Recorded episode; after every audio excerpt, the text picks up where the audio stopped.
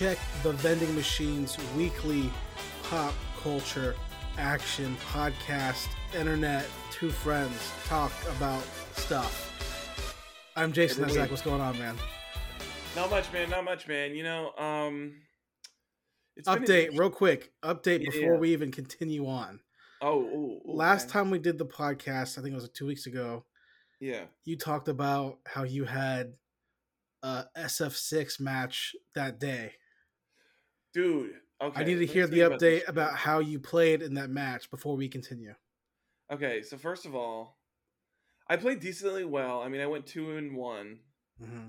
or one and two. What? Do you say your score first?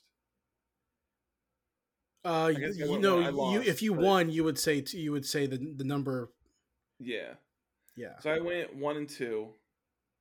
So like I didn't get swept, um, but it was definitely like an interesting match to be in because he's a Dhalsim player, and so that's like it's also weird because like that's also like one of the characters that like I almost have never seen online. I I think I played like one Dhalsim the entire time, even like since Yeah. then, like the entire time that I've been playing Street Fighter Online, like nobody plays that character. So it's also a character like I just don't really know how to fight in general because I just never Yeah. have had to fight him. But I did like decently. I mean, I went like one and two, so I felt like like pretty happy about it. I mean, Dhalsim as a character in and of itself is just like super annoying that's for my character because I play Manon, so it's all about like fucking get in there, and command grab the shit out of a bitch. And that's kind of hard when Dhalsim's got all these limbs that say, "No, fuck you. You stay all the way on the other side of the screen." Yeah. I've been having that problem with JP a lot too because he's like the zoner of the game. And at first, like the first couple of weeks when I was fighting against him, it was fine. But now, like people know how to play with him, and it's Mhm. really, really fucking annoying to fight him. Like he's once people like know how to like use his projectiles, like all his little ghost guys and his ground spikes and all this shit. It's actually very fucking frustrating to f- try to get Yeah. him on that shit. right. Like more so than even like a guile match. I don't know why, but like Mm. it is, That's saying something because Guile's annoying. dude. I think it's worse because JP's not a charge character. So it's not Yeah. even like a thing where it's like, oh, if he's holding down back, it's like, no, he can just throw out shit like whenever. And his Yeah. ground spike thing that he does is super fast, and it's just down, down, down button. So it's also just easy for them to just like fucking pop it out whenever you try to like inch towards them. So it's all about like trying to like use parry and then maybe try to use like drive impact on them if you're able to get like close enough. It's like the good thing about Manon's drive impact is because since she's such like a freakishly tall character and her DI is like her like twirling forward and like extending her leg out for the kick, it actually like reaches decently far. So Mhm. I've been having to like try to figure out like what the actual range is for that to see if I can actually use it. But yeah, I mean it's like it's getting to the point where it's like even with like the parry system, characters that are like big zoners are so fucking annoying to fight against. Yeah. Well, But I haven't had another match since then. I was I was gonna bring this up because so I've been in the so it's a uh, double elimination bracket. mhm. Um, so I was waiting in losers for my next match, uh, and then all of a sudden I was checking, and the guy I was supposed to fight, all of a sudden I don't know what happened if he like dropped out of the tournament, whatever, tournament or whatever. But all of a sudden I was looking, like waiting for him, and then all of a sudden I looked like the next day, and it was just like, oh, I won 2-0. and I was like, no, I didn't. I didn't fucking fight him. So yeah. he must have like dropped out or something like that. And now the other group, the other losers bracket that I'm waiting to like for them to fight, it's been like a week and a half and they haven't fought. And I'm Mm. like, well, what the fuck, man? I'm like sitting here waiting in losers, like, and the rest of the tournament can't go on either. I mean, it can for a little bit, but eventually, like, everybody's gonna stop. And I'm like, what's going on, man? Like, I want to like kind of get through this and like try to do a little bit more, but I haven't been able to like do it yet. So right. that's kind of been annoying about it. It's because it's like not on a set schedule. Because obviously it'd be hard to do that. So it's all just like people getting on the Discord and like messaging whoever you're supposed to be fighting against and like setting up times. So Right. I remember um, for a little bit, not very long, mhm. back in the Call of Duty 4 days, yeah, you know, doing some game battles. Mm-hmm. That was a big thing that people were doing. You know, Yeah. running, your- running your GBs. And I remember I, I played with our friend one time. He was really good, our friend, and uh, hmm I was not that good. And he like hel- like basically like helped me get into the little team to play Mhm. duos. And I and we were doing it, and this is ga- same thing, just like no, you set it up through game battles. Yeah. I remember being like so like nervous doing it because I was so like I had at that point had days and day like 30 days clocked into Call of Duty, but I was never like someone who took it seriously. yeah. I just wanted to have the cool camo for my guns. Mm-hmm. Um I thought I thought I was decent, but I was never like, you know, so who who was super duper good. Um even with like Overwatch, like I think I I think I'm better than average, but I'm definitely nowhere near like Yeah. someone that gets every I don't I don't care enough to to learn all these different aspects or whatever. Um Dude, FPS games for me like that, yeah, are like I like playing them, but I'm definitely like the best at them at all, like not by a long shot. Like, and I think it's kind of like like I'll buy new Call of Duty games, but after like a couple months, I just like stop playing them because it's also like I don't know, man. I was like, ugh, I don't want to keep. well for me those games were the most fun because they were like a community thing. You know, Yeah. like all of our friends would play together for hours Mhm. and hours and hours, whether it's like the school night or a weekend or whatever. So it was always like a, a the the party was running deep yeah, into you know into multi matchmaking or whatever. Yeah. Same thing with like Halo, like Halo Two and Halo Three. It was like mm-hmm. same thing, and I was like same thing with those games. Like I was never ever like all that. I think in Halo Three, I, I like capped out at captain, Mm-hmm. which was like to me. I, I always took it as captain was like the all right. You you play a lot, Yeah. and you're like maybe you're okay, yeah, but you're never gonna be you're never gonna be good. you're not you're- MLG. Yeah, you're never gonna be better than this. Yeah, I was like, all right, I guess I'm just stuck here. guess I'm just in know. this rank now. Right. Whereas in Call of Duty, it was like, all right, you're tenth, you're gold cross, tenth prestige, but that doesn't mean jack shit. shit. Yeah, It just means you put the time in to, you know, get the experience. I've been doing better on SF6 ranked. I'm almost in. Um, so the way the ranked works is that there's like the metal levels, and then there's like five sub brackets Yeah. for each. So there's like bronze one, two, three, four, five, or whatever. So I'm on silver five. I'm almost in gold. So Nice. I'm feeling pretty good about that because I never made it out of fucking super bronze in goddamn SF5. Right. So Well, well I'm never ever going to be necessarily uh, a fantastic player in anything. Maybe if I start bowling here soon, I can be a good bowler. hey, there you go. Um, 'cause I definitely want to do a bowling league at some point. That's like my dream. Do they like- still do bowling leagues? I guess. Oh my god, dude! I'm, I've been so stoked to join one.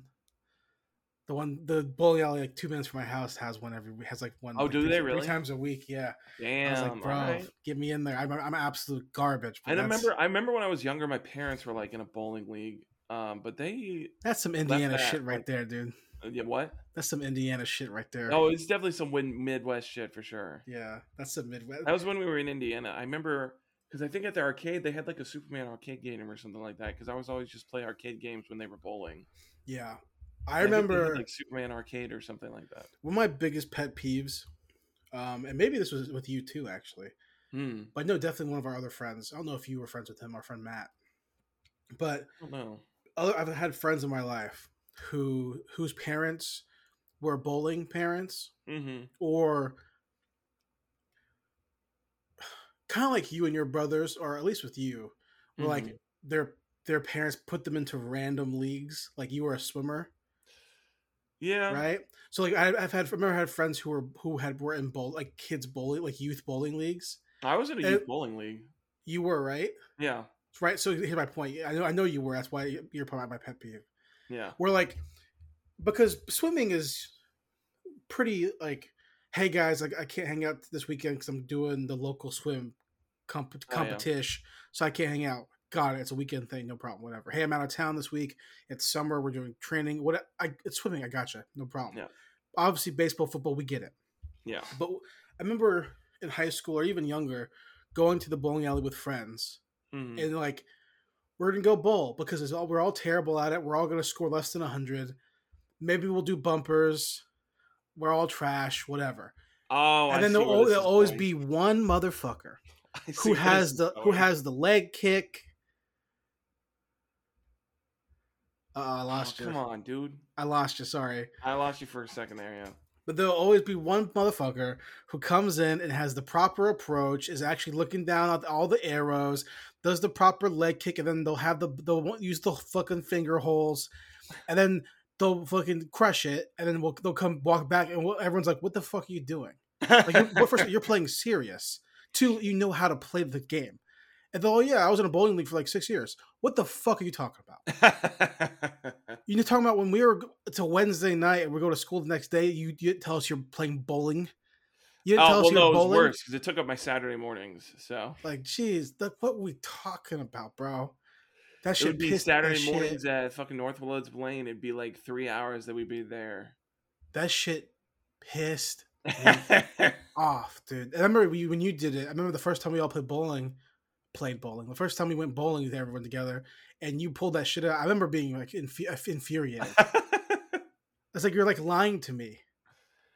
That'd be like if I. That'd be like it's like if you and I hung out. We all hung out, and I reached behind your ear and pulled a coin out, and then you'd be like, "What?" I'd be like, "I've been doing magic for." motherfucker tw- knows magic. I've been doing magic for like 15 years. Like, like if I did that to you, you'd be fucking pissed off. So to watch you walk up to the lane and like actually like hold the thing properly and like walk, take the accurate like number of steps you're supposed to take, not the not the stuttery step that everyone else takes because we don't know how much we should take, but you know the proper for your fucking like your leg width, like you know Yeah. the proper. Fuck you. That'd be like if we went to the fucking fucking pool hall and you're out here fucking Uncle Phil, you know, and Oh, shit, Fresh yeah. Prince. You're doing. I mean, luckily I never tried to hustle you guys. yeah, so. dude, that shit pissed me off. That's like I remember. That's like I um, me and my That'd be if um I showed up to a bowling alley with my bowling ball and told right, and you had your own shit. Like you walked Yeah. in, you and the guy at the counter was like, "Hey, what's up, Zach?" We'd be like, oh, "Wait, what? Everybody, huh? What? Huh? What? You Put it on my tab? Like, what are you talking about?" I remember it's like when I was really young and I was like a chubby kid. I had a friend of mine who's also a chubby kid, Mhm. and we were gonna go hang out at our friend's house who had a trampoline.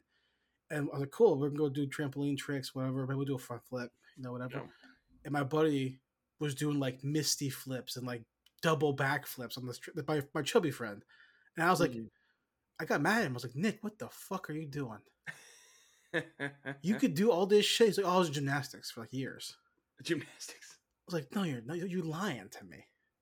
And he would like like land this stuff. I was like, what what the fuck, bro? It, it made me so mad. It made me. It's same thing as the bowling thing. It's infuriating. No. But what, I'm, I'll never be able to be, you know, a championship bowler, or I'll never be able to be a, you know, a fucking pool hall champion. oh yeah. But what I am is a world class movie watcher. Hell yeah. That's what that's what I've done with my life. That's what that's the that is the choice I've made with my Hey, 60 years on this planet is to be good at movie trivia that is irrelevant. Like today, for example. unless you're going to a trivia night. They never ask the good questions. No, most of the time they ask like dumb questions. Like I remember the one time they did a question that was movie related. There was like a round, and it was just Disney animals, and I said, Yeah. "Oh, I only just know this because I had a childhood. Right. Otherwise, like it wouldn't even matter at all." And also, even watching those movies, they ask questions, and I was like, "Huh?" Like they named the actual name of the fucking leopard from Tarzan, and I was like, yeah. Tarzan leopard has a name? What are you talking about? Yeah. Well, that's why I realized that like it, there's there's there's tiers to this. Yes. Like there's like the gen there's like the film bro, there's like Mhm. the cinephile, there's Yeah. like the Disney adult, like there's like the action bro, there's the horror person, like there's like the genres of per, of like the movie nerd, you know what I mean? And like if it was like, hey, tonight's only gonna be 80s action night. All right, that's why I'm Got going. it. It's in the bag. That's why I'm gonna go. You know what I mean? Is it Ninja Night? Okay, I'm going. Let's I wish they'd do 'em. Ninja Night more. Ninja Night would be sweet. Yeah, let's talk about them. You We know, can talk about Ninja Vengeance 3. dude. We'll talk about fucking Revenge of the Ninja. We can talk, Talk about, about it. American Ninja. Yeah, two preferably, hopefully. Yeah, hopefully. Uh, but today we're talking about a brand new movie, just came out. 2023. based on an intellectual property. And we're going they're going back to the toy well, man. They're going well. uh, Have they ever really left the toy well since like Transformers? I feel like once Transformers came out, Michael Bay's Transformers, I feel like the toy well has never really gone away.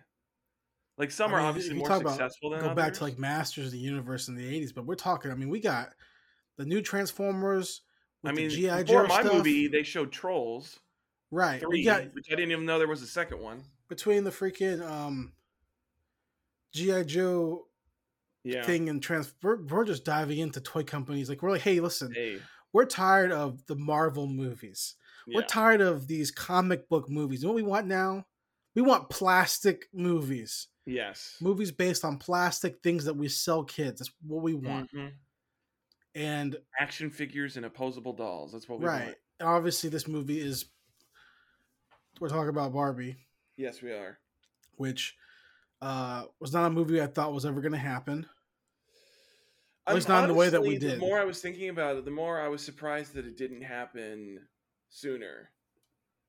Because Barbie, when you think about it as a toy, it is like one of the most popular toys of all time. sure So the Sure. fact that there hadn't even been like a movie outside of you know there are obviously like cash grab shitty animated movies that Yeah. a lot of toys had. or like that movie with like tyra banks from like 2006 or something Was she in a movie with Barbie? What's it called? Like life size, where it's like about a doll who become be- becomes real. Interesting. Something but like that's that. but the, even that is like Yeah, it's not obviously That's not actually like brand name Barbie. That's just Right. like obviously this is about Barbie, but it you Right. can't say Barbie. But so uh this is one of those things where I think we're both coming in at it at the same level of knowledge, Yes. except would that I, that. except that my wife, who is a woman, Yes. uh, had Barbies growing up, and then she also at one point in college or high school, she I can't remember what she said. Like she like did a lot of like intel on Barbie. She had to like write like a research paper on the Barbie creator and all this kind of stuff. So she like Damn, okay. so she has like intel to like the history. So when that part of- happened in the movie, she instantly knew who the fuck that was. it, it was it, it was probably like when if we're watching like like a Batman movie and I see like a young kid, I'm like and I'm like that's Dick Grayson. yeah. It's something like that. It's some shit like that. You know what I mean? That part happened in the movie? And I was like, who the fuck is this supposed to be? right. So like I knew she knew, and I knew that because of her Yeah. And the name and everything. But beyond that, um, it was a reverse roles reverse. It's like if we're going to go see a Marvel flick, it's like okay, I have I probably have a general idea. I feel like that was the what it was definitely probably the case for most guys that watch this movie outside of me because they probably went with their girlfriends. And yeah, it's like the this is the girl version of guys dragging them to see Marvel movies or fucking what's the other what's in the Fast and Furious or Yeah. something like that. Well, I, I'm not even gonna say like I drag my wife to go see those movies because she genu- genuinely likes those movies Yeah. for what they are. But the moments of like, she knows what the Barbie's wearing, like the first Yeah. Barbie wore. I wouldn't know that unless she told me.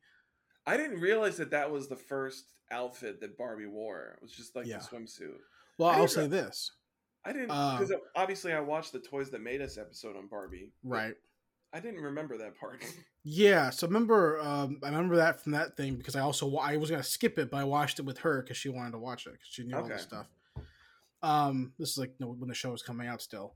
yeah. And um, I remember just, just recently on our on this past weekend when we were coming up from Miami, hmm we stopped at a toy store that we wanted to go to, and the the the sh- toy shop. I think the owner was like had a, he had a whole Barbie wall of just like vintage Barbie stuff, Damn. eighties, sixties, seventies, nineties Barbie, hmm and I think he was prepping for the movie the release, so he put a big section out. That makes sense. I think. But then he also had like five or six of I guess what was like the 30th anniversary or something, like 1992 like re-release of the first Barbie. Damn. All right. So it was like here's what sh- here's the here's modern packaging, but here's the same outfit, like the same hairstyle. We're we're just doing a re-release of the original Barbie, but but no 1992. Yeah. So we Alright. bought one. Oh damn! just okay. to have one. So she has a fig. No, She has her one thing, yeah. yeah, you know, what I mean, now who knows? Because I'm into dolls, meaning that I grew up buying 12 inch GI Joe and 12 inch Max Steel and Action Man. So that's like That's I grew up part those. For me is that I didn't really do um like GI Joes or anything like that, but I did Yeah. have TMNT toys, obviously, Sure. and then I also had, and I don't know why my parents like decided that like this was the thing, or like we or my brothers, or like how this got in our family. But do you remember the property Rescue Rangers? Yeah. We had like a hundred Rescue Ranger dolls. Right. And I, for some reason, I would always pretend that they were not doing rescuing when they when I was playing with them. Yeah. they I all mean, like, like- they all turned into guns, and the one guy had like pincers, and I was like, he's using this to smash somebody's head. Well, it's like if we if we're talking about like like the yeah classic like plastic figs, yeah. I mean, all obviously TMNT stuff, Yeah, all the old TMNT Power Ranger those stuff. things are not superposable. Like their arms move and stuff like that, right. but there's not really much posability outside of the arm moving. Right. And I mean like when it came to like the 12 inch like the doll stuff, Mhm. the I had I had GI Joes and I had Max Steel and Action Man Yeah, um of the time. So Action Man and, Ste- and Max Steel of the, the late 90s or whatever. yeah, And then the GI Joes I all had were just like here's Soldier Man. Like not not not like the cartoon characters. No. yeah, It's like here's a 12 inch radio guy. Yeah, Here's the here's the GI Joe 12 inch. Here's like a you buy a pack of like here's the Navy SEAL pa- accessory set, and you just put it on to your your guy you got currently. So I had all those, but then the Max Steels were like my number one thing. So I I, I I'm familiar with the doll territory. gotcha. Okay. Obviously, I also had had Hot Toys in my life, which were just really fucking expensive 12 inch dolls. yeah, I don't care what anyone says. I like. I'm a plastic. I love toys. I'm a plastic addict. I buy toys all the time. yeah, Hot toys are just three hundred dollar fancy Barbies. You know, but so I I personally like. I haven't said anything to her yet. I was like, I want I want to like nudge her and be like, like get into it. Like keep Yeah. buying them because I think they're cool. yeah, Like, I because I, I was- we grabbed one of the Barbies before we bought it, looking for the proper like good for good packaging. You know, Mhm. Because the price was only like thirty five bucks. So I was like, okay, That's cool. not too bad. So they, they made a ton of these probably, and so we're looking for good a good presentation to, to do whatever. So we Mhm. find the least dings or bends or folds or dents or whatever, Yeah, and what has the proper paint application for the face or what has less deterioration or the proper hair curl or whatever. So we Mhm. find one we like, and she's like, okay, hold on. Well, this one has this weird like dust on the sh- on the shoulders. hmm I was like, oh, maybe this one just has messed up deterioration or whatever. And I'm looking at all of them, and they all have this weird dust on their shoulders. Hmm. So I'm like, okay, so maybe this particular model, this 35th anniversary, whatever it is, maybe the hair that they use to deterior has been deteriorating. And I guarantee if we just like look up Barbie toy collecting, that's there's probably like a note somewhere that's like this particular one is known for Yeah. this deterioration. Just the same way that if you look up like you know a GI Joe coll- Mhm. collection website database, they'll be like, hey, this well this GI Joe is known for loose joint or you know Yeah. the string breaks or these particular toys are known for yellow packaging or the same way if you look at sneakers it's like well yeah this particular jordan is known for yellowing of the sole that's clear so all this kind of stuff yeah. so I was like, let's buy it. It's cool looking. Even if it has the deterioration of whatever it is, I think it looks freaking sweet. Yeah. It'd be cool to have on a shelf. It'd be a cool collection to have. So she bought that. And then I bought a, a inbox 1972 Popeye Sofubi soft vinyl. Damn. All right. Man, my- my collection's sick, bro. Big ass kid. Dude. Yeah, that's pretty sweet. But we're here to talk about Barbie the movie 2023, Greta Gerwig, Yes. Margot Robbie, Ryan, Ryan Gosling, fucking Simu Limu, Is that uh, his name? I can't remember his name. I just keep calling him the guy from Shang Chi. Simu Liu. I feel like Liu, yeah, Simu Liu. Um, Zach, usually I would ask you, like I said before, usually I would ask what's our history with the property, but. Unfortunately, uh, neither of us have history with the property. the most the history I have with Barbie before my wife was uh, seeing them in Small Soldiers. Yeah, As like a kid. or like watching being obviously from Toy Story. You have Barbie and Toy Story. Yeah, yeah, yeah, like, The most exposure I have is like Toy Story Barbie, or yeah, like Small Soldiers Barbie. Yeah, and Small Soldiers Barbie is basically just what. Soldiers Bar- Barbie is the best Barbie. I have to say. Well, and then Small Soldiers Barbie, like when they after they get like radicalized by yeah, Tommy Lee Jones, that's basically just what what um what's her name they looks become like. In, Commando Barbie. Yeah, they look like what her name looks like in um Yeah, they look like weird Barbie. Yeah, yeah, weird Barbie. They all get like yeah, they all like burn their hair. They have like Yeah. mohawks and shit like that. Yeah, I'm surprised we haven't done Small Soldiers yet. That, that movie. I actually am sick. too. I feel like have we really not? I feel No, like we, we- had done it before. We haven't done it. We need to do that. Maybe that's the next thing we do. That movie, young Kristen Dunst, Yeah. the one guy, and then the, the It's, one um, dad. Who's the um who's the company guy again? There's Um, so there's uh the guy there's David not the, there's um one of the guy Jay Mohr and then um uh God damn, what's his name? there's two comedians. It's Dave, Dave Jay Mohr and then the guy from Bob and David. Yeah. David uh what's his name? Cuz it's the, uh, the the the one guy's uh, the guy in Arrested Development, isn't he? Yeah, D- Dave David um Black? No. It's not a Bob um, Odenkirk and Dave What his name is? I, I always forget his name. I always forget it. David Cross. That's. David Cross, yeah. Yes. Yeah, it's because because he is the one who actually he's the one who made. David is the one who makes the Gorgons or whatever the fuck they're called. Yeah. The nice the nice guys. Yeah, and then uh yeah, then Jay Mohr makes the- Jay all Mohr the- is the guy who made the the fucking, soldiers. Uh, aren't they just called commandos? I think they're all. I they're can't Yeah, something like that. Yeah. Yeah. Who did was Denis Leary? No, Denis Leary wasn't his dad. Who was the kid's No, dad? No, this that was like the the, the kind of chubby Kevin guy. Dunn. That's who it is. Yeah, yeah. Yeah. Because he's also Well- the dad from fucking Transformers. Yeah, exactly. Yeah, yeah, yeah. It's like yeah. the stereotypical like Yep. suburban dad character. Here's the '90s dad. Where he's, Yeah. he just transitioned. Here's like into '90s, 2000s. early 2000s dad is dad. Zach Yes, Barbie. How'd you feel? Walk out of the theater. I liked it.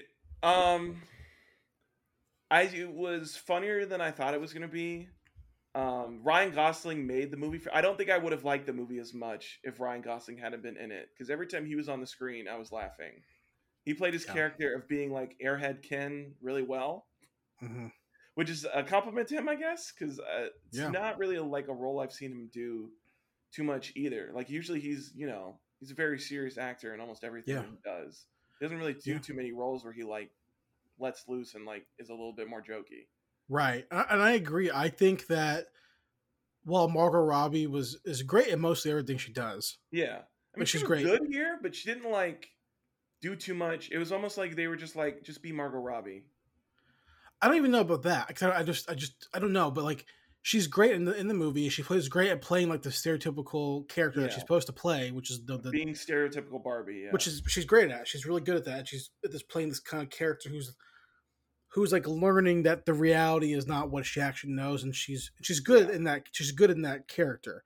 hmm But there's to me, there's no way to watch this movie not see Ken Ryan Gosling and be like, this dude is this dude is crushing this performance. dude, he's he absolutely fucking kills it as Ken. And, so I, and I do say that it, maybe that's because the, the character stands out to me because it's not it's not a dramatic necessarily like like it's a co- purely comedic role that we're seeing a guy that was in Drive yeah, do and maybe subconsciously i'm like okay that's really funny to see this guy who is so known for not being like man of words in certain Yeah. movies like i'm thinking he's like only really known for like his sense of humor or like being comedic or anything like that. Like all of his movies, he plays like pretty serious. I mean, he's in the fucking Notebook. Yeah, he's in Drive. right and like and obviously margot robbie we've seen her do so much stuff where she is being like outlandish with it's harley quinn or whatever yeah, and she's but then we see her do like i Tonya, where it's like super duper dramatic and she crushes Yeah. that and it's funny we know she can do humor but then but then with ryan gosling we're, we're talking about fucking K. yeah. doing these stupid these stupid bits that are and he like landing them He's absolutely crushing it. Yeah, and then doing like you know a dance off which is so similar to his real own life solo song. Right, and like, to me, that maybe that's why it kind of stands out to me as being super duper interesting. I also really like him being the like, because it's not really how you would think of Ken. Because honestly, like Simu Liu plays like how you feel like most people would normally play Ken. That he's just like kind of laid back and casual, but like the fact that he plays Ken is like this super insecure guy Yeah, that's always just like afraid of losing Barbie is Right. funny. yeah, very funny. And again, I'm not trying to say that Margot Robbie didn't do well, but to me, like the when I walked out of the movie theater, Yeah, I was just like, dude, like there's so many to me memorable parts of that movie that are not. dude, I feel like all of Ken's parts were memorable. I feel like like I can remember a lot of stuff that he did, like going to the going to the library and checking out the books of patriarchy and horses. Yeah, like to me, like the comedic backbone of that movie was so much of him, and giving him so much humor to do hmm really like I thought really made the movie really really like way better than it could have been if without him. yeah. And then you had the mo- like the moment to me was so funny, which like we, the whole bit about Beach. dude, Beach is so funny. That to me is hilarious. When he went to the lifeguard, and the lifeguard was like, "Can you save anybody's life?" He's like, "No, I'm just here to be on the beach, man." yeah. Well, like, I don't like, have. I, "Can't I don't you." have. He's like, "You can't even beach here." It's like I don't have like a job. I like I I don't. I'm a I beach. Like, what is that? I beach, you know? man. I'm a beach. And like I think, and that's probably again to to Barbie as the character. It's like that's not her role in the movie. Her role in the movie is to go through the emotional journey yeah, through the realization of this you know commentary on social st- stuff which i which is effective and it works really well but yeah. just on a pure like purely it's a like little too heavy-handed for me at first. Like, yeah when they're first on uh Long Beach and they're like doing their rollerblading shit or whatever and like the construction workers and I was like really like the construction worker bit about like Yeah. catcalling and then like the slapping Barbie on the ass and I was like come on dude are we really saying that like just random guys are just like going up to these girls that they don't know and like really slapping like that's what we're saying is really happening in society right now and I, I took it as i was taking it as okay just a hyper like yeah the construction I guy mean, I get what they were going for. Like, obviously, they're making like some extreme examples, but like, Right. I don't know. It felt like a little too heavy. Like, it got a little bit better. It got better later on, but Yeah. um, but that first bit in Long Beach, I was like, "Ah, come on, really? yeah it felt kind of like to me like they could have went with different I feel like A there's I smarter feel like there was a approach, way maybe? they could have shown it. Like this, I mean, all the stuff that they did with like the patriarchy was kind of clever. Like once they go back to like Kendom, yeah and they talk about and they show like how patriarchy kind of like does like seep through and like create these kind of like you know disadvantages for women and stuff like that i was like okay well that's like a clever way to go about it But, yeah like the police officers saying that like it's better when she has more clothes on because you can imagine more i was like come on people don't really talk like this yeah at least not in front of women like if they do even they're if- talk about like behind their backs it's not going to say directly to a woman's face Right. And I, what I was conf- uh, not really confused about, but I thought that was kind of like a little, I don't know, could be uh, written better. And maybe it's because I'm a guy, yeah so I feel that way, and maybe that's. and then maybe that is just it There's I just- was looking looking at it through like the bias of a dude lens, which yeah that probably could be part of it. Maybe and maybe that's why I think the Ken stuff is so funny because it's so Yeah. absurd that this dude's obsessed with horses and stuff. To me, Yeah, that's thinks that the the fact he had me dying. He thought the patriarchy at first was just horses running everything. right. So maybe that's also the lens. Mount Rushmore to just horse heads. Right, and to me that's hilarious. Like That's it's like so like funny. Such a dim-witted perspective on it. Yeah, Um, but in terms of the actual story for Barbie, I I, I thought the story was really good. I thought it was a really I interesting a story. Like I liked her emotional journey, and I liked the meeting like the the girl and the girl's mom, America Ferrera, and like going through that kind of like emotional journey with her of like the fact that she's kind of disgruntled as a mom, and so that kind of bleeds into like her imagination and how she sees like Barbie, like how she kind of views that as like a reflection of her. So Yeah, and I mean I think that that reveal is kind of like okay, well, who didn't see that coming? Yeah. I mean, I knew it as soon as the daughter was like, I was like, this the daughter's not the one that she's there for. Yeah, You're right. But but to me, with that, with Barbie's you know character progression from like this like unknowingly ignorant character to becoming more self-aware of what the reality was Yeah. and that i think that that was it's it's really well done through the lens of it being overtly stupid Yeah. in terms of like it's not taking itself so seriously hmm but at the same time it's not i think that the, what the movie is doing and trying to commentate on or commentating on hmm is more actually more effective to me most of the time i think the america ferrera speech towards the end is kind of like it's a little much that was a lot too. but then again again maybe it's because i'm looking at it through a guy lens yeah. I don't I mean. I can't. I don't know. I get where they're trying to go with it, and I get the message that they're trying to go. But then, and maybe this is yeah, maybe this is just because I'm a guy. But as a guy, I'm sitting there and I'm like, it's not all easy for us. right and it's not even that to me it's more like okay just in terms of writing a script i was just kind of like okay i'm not the scene was boring to watch Dude, her yeah. because she's giving the diatribe I liked, she's I liked at least when they started doing the deprogramming that they didn't have you. If they'd done the speech over, I would have been Oh, like, yeah. dude, no, no. well they give you the fir- they give you the long one which is like their self-affirming type stuff which is Yeah. i get the i get the point hmm and i get the point in the story. I think it's an effective thing to do in the story. I'm, I'm, I'm happy with that. Yeah. but the way that the scene was shot became very kind of like okay we're she's gonna go on this long her big soliloquy, soliloquy type thing or whatever the fuck Yeah. monologue. And we're gonna cut to people's faces in the room. And it just was losing my interest shot, yeah. of the way that it was filmed. I don't Yeah. know how to do that scene better. I just don't know maybe you don't have to be such a long three minute type thing i don't know. I was going to say, I feel like it might have helped if it just wasn't quite so long. yeah And like, I get it. Like, you make it longer because you're just trying to iron out like all these different, you know, double standards that women have to deal with. Um, and so I get that, but yeah, I definitely feel like it. It kind of was a little too long. I think yeah, I was definitely like bored with it by the end. Because yeah, Yeah. at one point it's just her like just standing there and like yelling at the audience, basically. which is literally what it was. I was kind of Yeah. like, okay, I get, I get the point. I get what you're saying. I hear, I hear the script, but in terms of my interest, you, you, the commentary you're giving me previously is so effective in how that they're approaching it hmm that this was so like, okay, we're gonna flip it and make it just straight up on the nose, and that kind of made me go, okay, uh, well, not as interested with it. Um, but I think that whole journey is interesting. Uh, What is really effective to me, and to me, the big standout of the movie, even even beyond Ken being really funny and beyond you know Margot Robbie playing this kind of character that I think everyone assumed.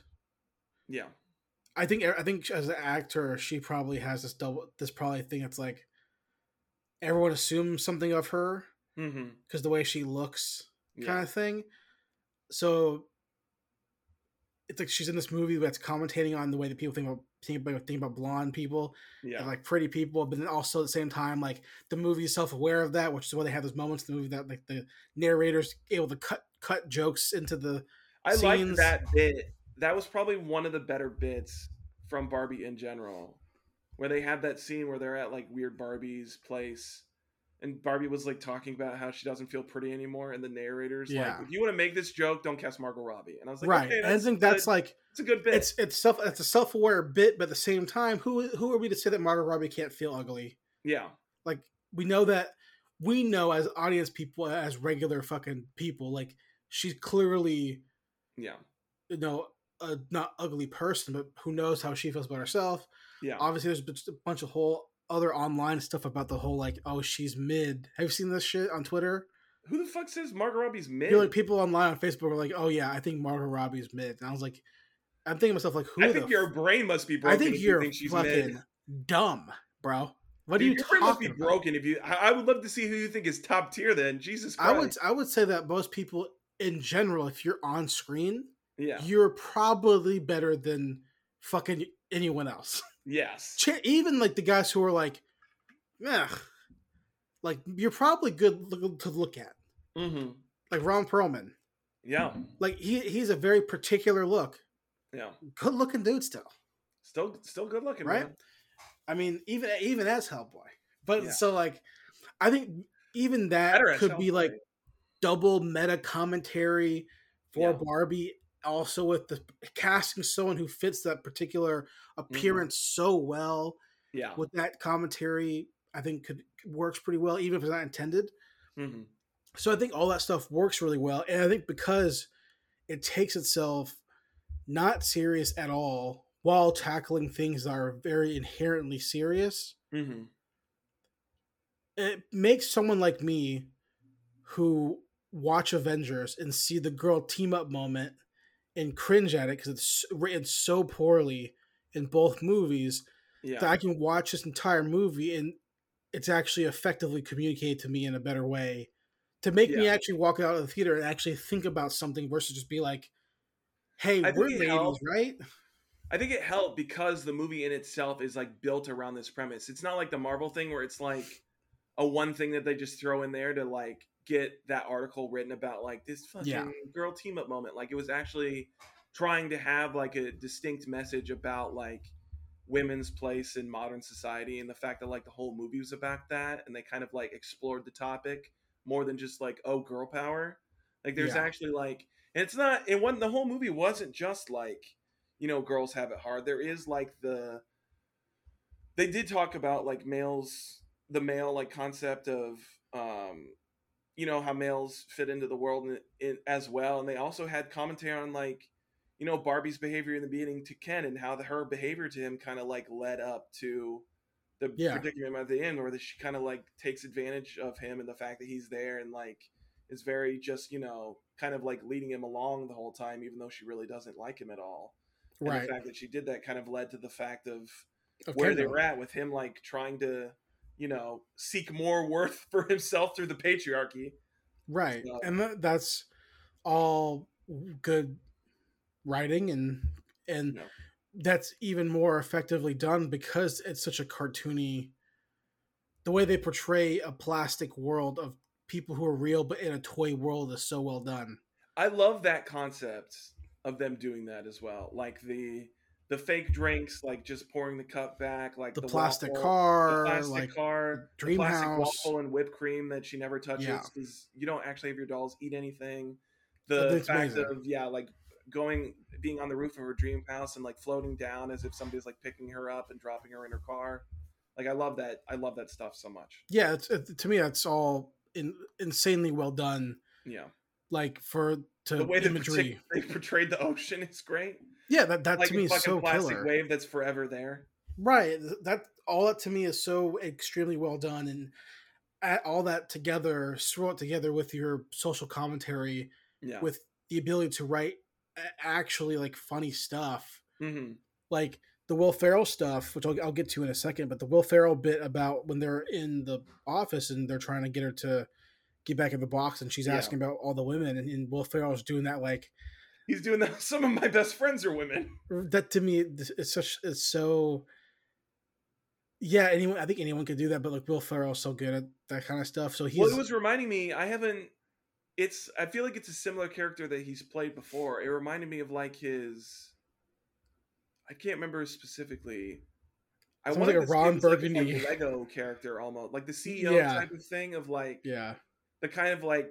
clueless CEO that is also like slightly evil in his portrayal of like how he runs his company and all. well it's almost like this like anchorman like kind of vibe Yeah. of like he doesn't think he's wrong but he's doing he's saying Yeah. stuff that's or whatever and that to me is so effective and even as a toy fan as someone who's actively who actively buys figures from mattel and hasbro and Mhm. all these companies uh i did i do think some of the commentary is a little wrong in terms Mhm. of that that particular thing because he's not mattel barbie's not just mattel mattel's a lot of stuff not just not just barbie I was going to say, yeah, Mattel's a big company. it's a whole don't have that company and you know if they're like this is the barbie team and it's all dudes i completely get it but they're Yeah. like this is this is mr mattel i'm like well that's i get because people don't know the difference i I, yeah. I understand that that's just semantics i get it um but my bigger my bigger gripe with that character is more like they just they got this big guy Mhm. and they just give, didn't give him anything to do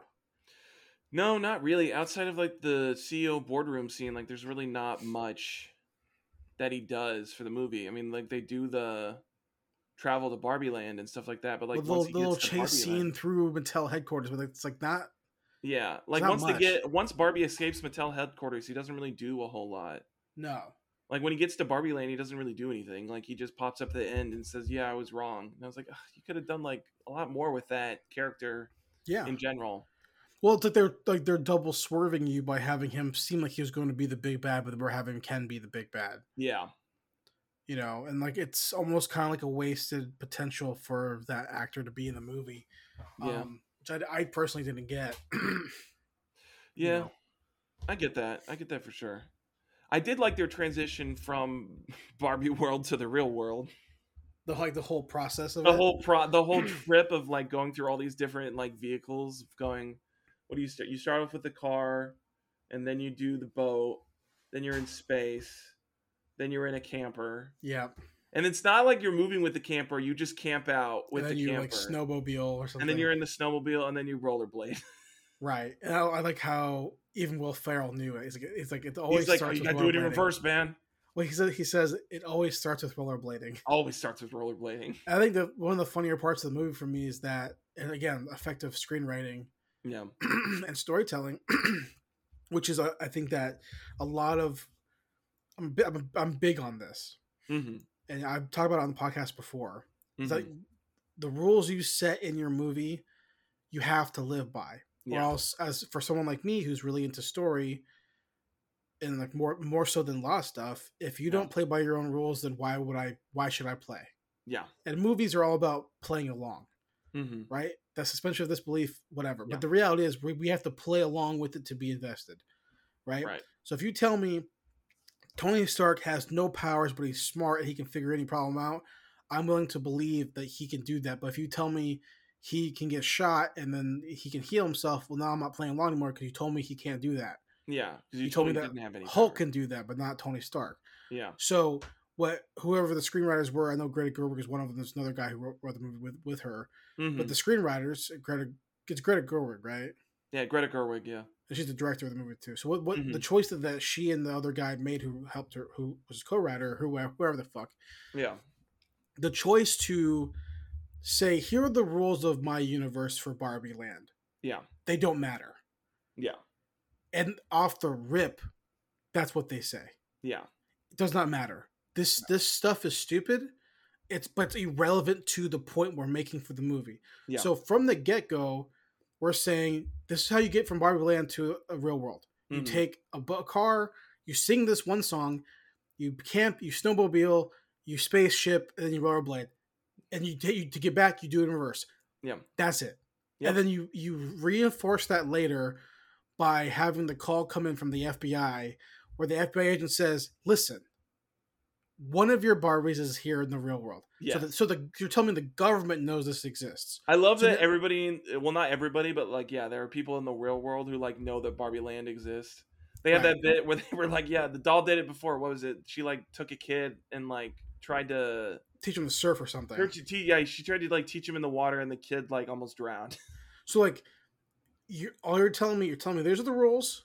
hmm Everything else is irrelevant. Yeah, Don't worry about it. Why is it? How does it work? Doesn't matter. doesn't matter. These are the rules that I'm telling you, and not setting more rules means that that's it. That these dolls are based on dolls, and like you don't you don't go deep into it. Like Yeah. every is every why is there not more? Wouldn't there be more Barbies in Barbie Land? Because every Barbie doll is a manifestation of a real one, or Yeah, we don't talk about it, so we just leave it alone. So you do that, factor in the plasticness of the world, and then you add in really, really great, you know, jokes that combine the commentary, which I think effective stand-up comedy or effective Yeah. comedy can do, and you don't.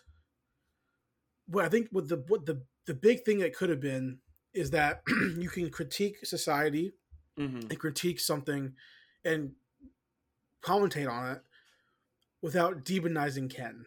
yeah. And they don't. They don't. I do like that. That yeah, by the end of the movie, like I figure like a lesser movie, or even a movie from like four or five years ago, I feel like would have ended the movie by yeah, like demonizing Ken. like they, yeah, they, they did the two things effectively, which was not sacrifice on Barbie's ending by not allowing her to just fall in love with Ken and re- Yeah. realize that she loves Ken, which is effective to not do that. Yeah. To not villainize Ken for what he's done, Yeah. You which is give him like smart. an, uh, a believable. You also gave Ken like a believable reason for like why he did the things that he did. right. Because obviously, like he did everything because he just wants Barbie to love him. Yeah, and I think it would have been really uh, ineffective storytelling if you if you do the thing where it's like Fast and Furious Five. there's a p- moment, not sure if you think back to your mental database of Fast and Furious, but there's a scene where they try to have Han go and like collect intel off of their target, right? Mm-hmm. This is Fast and Furious. They, they used to steal, steal DVD players. Yes. And there's a scene where it's him and Gal Gadot, and they're trying to go get intel, and he's like, "Oh man, he's, he's covered with with guards. How am I going to get this in this fingerprint or whatever off this guy or whatever, whatever it is?" And she says, "Never sent a man for a woman's job." And then she Yeah. walks over there and sits on his lap, and he touches her butt, and then now now her bikini has his fingerprints on it, right? I do remember this bit.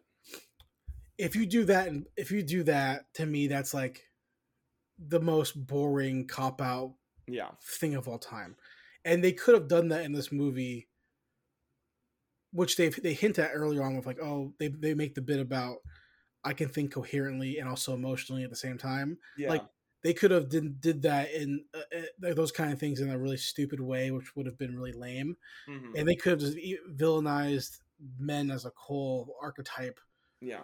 beyond the commentary and did it really stupid and then also with vice versa with like with stereotypical barbie being stereotypical they could have been like Yeah. well go back to go back to just being this perfect pretty person Yeah. um I like that they didn't do that either. Yeah, I mean, I think I think that really is like Kendom in and of itself. Like, I think really added a lot to the movie because I feel like if that wasn't there, then yeah, it would have just been like she would have just gone back to being like the same character as before. yeah I think like that that added emotional weight of like Ken's kind of like taking over, realizing like their own kind of like autonomy, I guess, in this world of like they don't have to just like do whatever the Barbies say, like they can like have their own kind of like voice. Right i think and to me like the movie itself and i haven't seen reviews of it yet i saw a couple i don't know if the ben i saw a ben shapiro post i don't know if it's true or not i didn't look it up know. where he posted a picture of him being, "Oh, I'm seeing Barbie. It's the most woke thing of all time." I don't know if it's a true it thing. I sounds saw. like something he would write. I saw it on TikTok, but like when I and obviously you, you see Barbie, you see these people. It's liberal media, liberal Hollywood. It's written by Greta Gerwig, Yeah. directed by Gre- Greta Gerwig. I, I don't I don't know anything she's done except for um The only thing, other thing I know she did was Lady Bird. r- right. I never so saw Lady Bird. I never saw Lady Bird. I think she did Pretty Little or Little Women or whatever too. Right. That came out like a couple years ago, But but, you- I, you I assume, really okay, seen, like, it's a- her other movies. It's this you know new perspective on this property with this you know corporation material whatever Mhm. So you kind of already expect what it could be, or what the Yeah. commentary they're trying to make on it, which is what you saw in the trailers, obviously. yeah, But when you walk out of the movie, I think the filmmakers do a really good job of balancing the Ken, the struggle of Ken and Barbie. yeah. I think they do a really good job of being being of the like day, they give both sides like equal attention because I think it Yeah. easily could have been a movie where it's like the Kens as a whole are just like a side note and they're not really like focused on at all. And I think it probably would have been. I think it would have felt a lot more preachy without like that other side plot of like like Ken and the other Kens and like how they live in this world and like how they feel about like this Barbie dominated world and Yeah. like trying to like reach that like kind of harmony at the end. And I think like there's also like a great message even which is weird to think about for a Barbie movie, but I think there's a great message for guys in there as well, especially with Ken at the end of like, look, you don't have to like define yourself by another person. You need to be like happy on your own and like figure out like who you are as a person and like, you know, try to be happy with Yeah. yourself instead of like attaching yourself. right. I mean, and, and like, and I think there's so much in the movie that is double layered. Yeah. Like that Ken feeling the Ken's feeling like this unseen, unheard of, obviously is a commentary on how women feel in the real Yeah. world kind of thing. So you have this double layer thing. So if you're a guy, you can be like, well, I associate with Ken. Okay, well, I I feel for Ken as a character. Okay, well, maybe I should see what their point was of this particular Yeah. commentary. But at the same time, at the end of the movie, when we get Barbie telling Ken like, "Hey, you can go, Ken is you can just be Ken and like figure that out," and all the Kens agreeing to it. Enough, Ken. You're my my my immediate reaction was, "Oh, dude! Like every guy ever." Whoever has their first girlfriend or boy, I, I assume boyfriend. I don't know, Yeah. but let's say for my my I have mostly friends who are straight. So like Yeah. every guy who has their first serious girlfriend, like they lose themselves in do, that relationship. It's it's inevitable.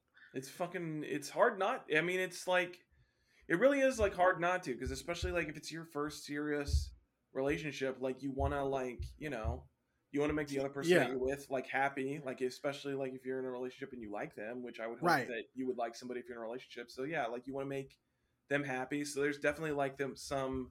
I feel like for a lot of guys, there's like the chameleon effect of you trying to like warp yourself into like whatever makes your partner happy.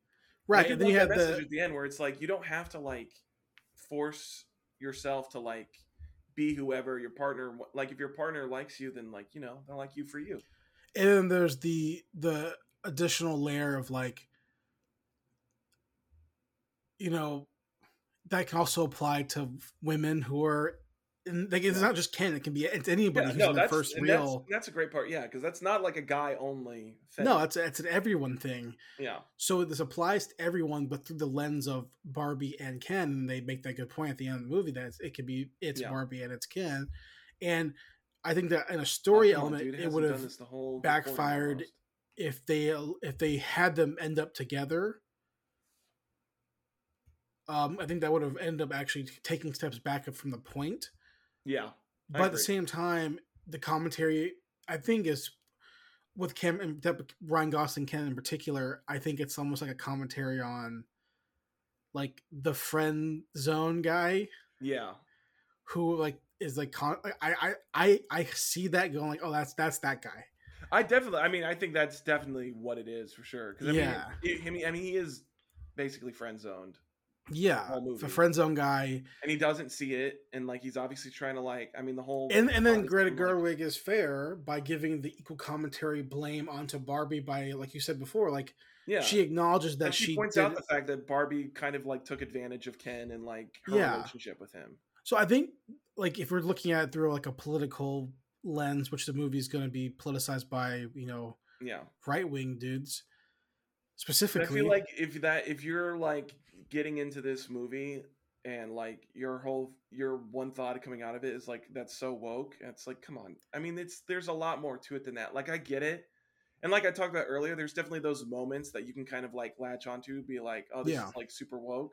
But I feel like once if you take the movie overall, I think there's a lot more there and a lot like of like meaningful commentary that's done. I I think that like as a dude who never played with Barbies, yeah, but as a as a human dude yeah, who live life, like I Yeah. watched the movie and I I had plenty to laugh at and plenty of things to like think about from just from being a guy looking at Ken. yeah, you know, and then also like looking at Barbie's character and being okay, cool. So there's things here that I haven't even maybe I haven't thought of because I'm not a guy, yeah.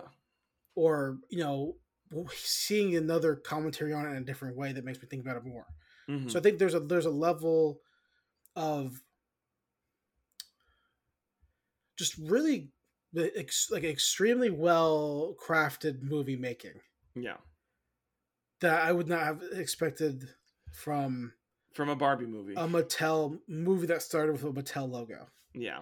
because I know for a fucking fact that whenever we get Masters of the Universe, it's not gonna be It's not going to be this. it's not gonna be this. You know what I mean? Or whenever we get GI Joe fucking Beast Wars combo, Dude, it's not gonna be this. It's not going to be this. You know what I mean? So like I I, I have to I feel like, like, Barbie is one of those few like toy properties though where I feel like you could kind of have a story like this like that goes a little deeper. Just because the concept of Barbie in and of itself is like obviously inherently like a feminist type of like symbol. I feel like for a lot of girls is like Barbie is like a very empowering symbol of Yeah. like, you know what girls can be and like that kind of thing. So Definitely. I think that they do a really more so than like of- GI Joes are a symbol of like I don't know.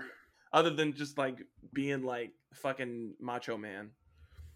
Well, you know, and you have G, uh, uh, to to end it off GI Joe. You have GI Joes, and you have it written by um, a, a veteran Mm-hmm. of Nam who would talk about how it's him, him, it's stories of him and his friends when they were in war. Yeah. And it's him paying homage, Larry Hama paying homage to his brothers and sisters in combat. Yeah. You know, like that's something that, like, if you were a military person, you probably look at that and go, "Oh, this is just like similar to my real Yeah. my real life relationship. So I think the move Barbie itself is so effective at just being one. First off, just being a, a, a solid movie, Yeah. A solid movie first and for, foremost, with really interesting visuals and very Mm-hmm. well crafted uh, visuals and effects and really well written humor on across the board. Like Yeah. I usually don't can't stand um SNL lady. oh um, yeah, she was um from yeah, Kate Ghostbusters. McKinnon. Kate McKinnon. Yeah. I usually don't like her at all, but I thought she was really funny in this movie.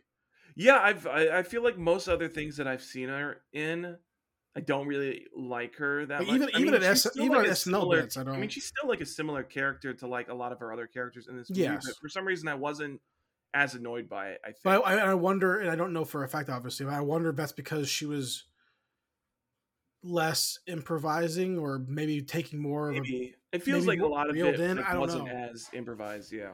I, yeah, I don't know. Maybe it's less improvisation, maybe more writing from the the writers. I don't know, but like Yeah. I, I thought she was really good in the movie. Um, but more more than, than anything, besides, I think Margot Robbie did a good job. Obviously, I think I think Ryan Gosling did a really really good job. Yeah.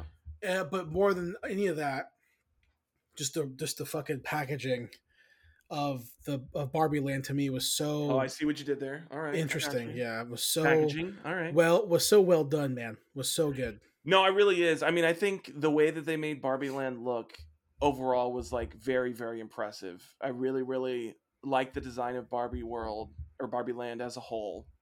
Um, I think like the color palette that they used like really helped it stood out and it made it look it gave it that like fantasy dreamlike quality, especially when they like travel to the real world, like seeing Yeah. the contrast between like the like pink highlight dreamlike fantasy of Barbie Land and then seeing like the fucking depressing ass human world Yeah, absolutely, of fucking Long Beach. Yeah. absolutely. I co- I completely agree. Uh, Zach, final thoughts before we end the pod for this week. No, I mean, I mean, I don't have too too much more to say that I that uh that didn't already say. Like, I really really liked it. I thought the soundtrack was pretty good. Um, I like that they didn't do like just like. I also like that they didn't just like use like pop songs and just pump those throughout the movie. Like a lot of these were like songs made for Barbie. Yeah, like original. I like yeah. that. Like a lot of the, like they obviously brought in like popular artists to do it, but they had them like create songs for Barbie. So I like that a lot. Um, I love that once they come becomes Kendom, they all just sing that one. I was trying to figure out what fucking song they were singing, but all Dude. Kens just sing that one fucking country song. It. Well, it's not a country song. it's not. No, and it pisses me off because I was very upset in the movie theater when that when that came on because I grew up with with with a dad who loved Matchbox Twenty, yeah. and I literally love that song, and I love What that song band. was it? I feel like I recognized it, but I couldn't. I'm pretty sure it's Push by Matchbox Twenty. Is it okay? Yeah, and I love that band. I've always loved that band. I love Rob Thomas. I've always loved Rob Thomas. Rob Thomas is great. My dad i don't know why he likes that band because it's definitely not a band that he likes not a genre of an era he even li- likes Yeah. but he was i remember being a kid he's always had those albums on cd or whatever hmm i mean when i was driving from to miami i have my like my wife and i made like a playlist so we just have music we all like on it that's like yeah. not just death metal it's like everything on Yeah. there there's probably like 15 matchbox 20 songs on that fucking playlist like I, I heard that song driving up from miami this past weekend so i was kind of upset i was like this is the song you picked for fucking your patriarchy song is Matchbox Twenty. Matchbox. I get the lyrics. I get I get that makes sense. But Yeah. dude, this song is fucking good. This is a good band. It was a good song. I mean, they were singing. I was like, damn, that's a good ass song. Don't try to Nickelback. I think that's even funnier than that. It's like Matchbox Twenty because they have like obviously Kendom is like the whole country horse aesthetic. So the fact that Matchbox Twenty is like their fucking theme song is hilarious. just and it and, and that alone is funny, but because it's just a random band for a random song that that fits the, the idea. Yeah, But it's a fucking good song. yeah. So I don't know. I also didn't like that bit. I didn't like that bit on the beach. I thought that bit on the beach was a little bit too mean. Oh yeah, it's when they were mean. like, "Oh, this is how we're gonna do it. We're gonna make, we're gonna switch partners and make them all ja- insanely jealous." And also, it's like, "Come on, Barbie, you know Ken's insanely jealous." well, it's like it's like going back. He has like that taking- bit at the beginning where what was it? They were like doing the dance off with him Yeah. and Simu Liu, and uh I can't remember exactly what she says. I think she says something like, "Ken's not that cool," and he's Yeah. like, "He's cool to me, damn it." It's cool to me, yeah. But it's also it's like taking two steps back to being a little like you know you use them yet you're doing here you're doing it here. Yeah, kind of. like you know that like they're using you know like they were using you like obviously when they like you know took over, but then like you're kind of like using them back, like you know yeah. weren't, savior really like taking the higher road. Right. Uh well hey guys, thanks for listening. We'll see you back next week with more Check the Vending Machines. See you guys.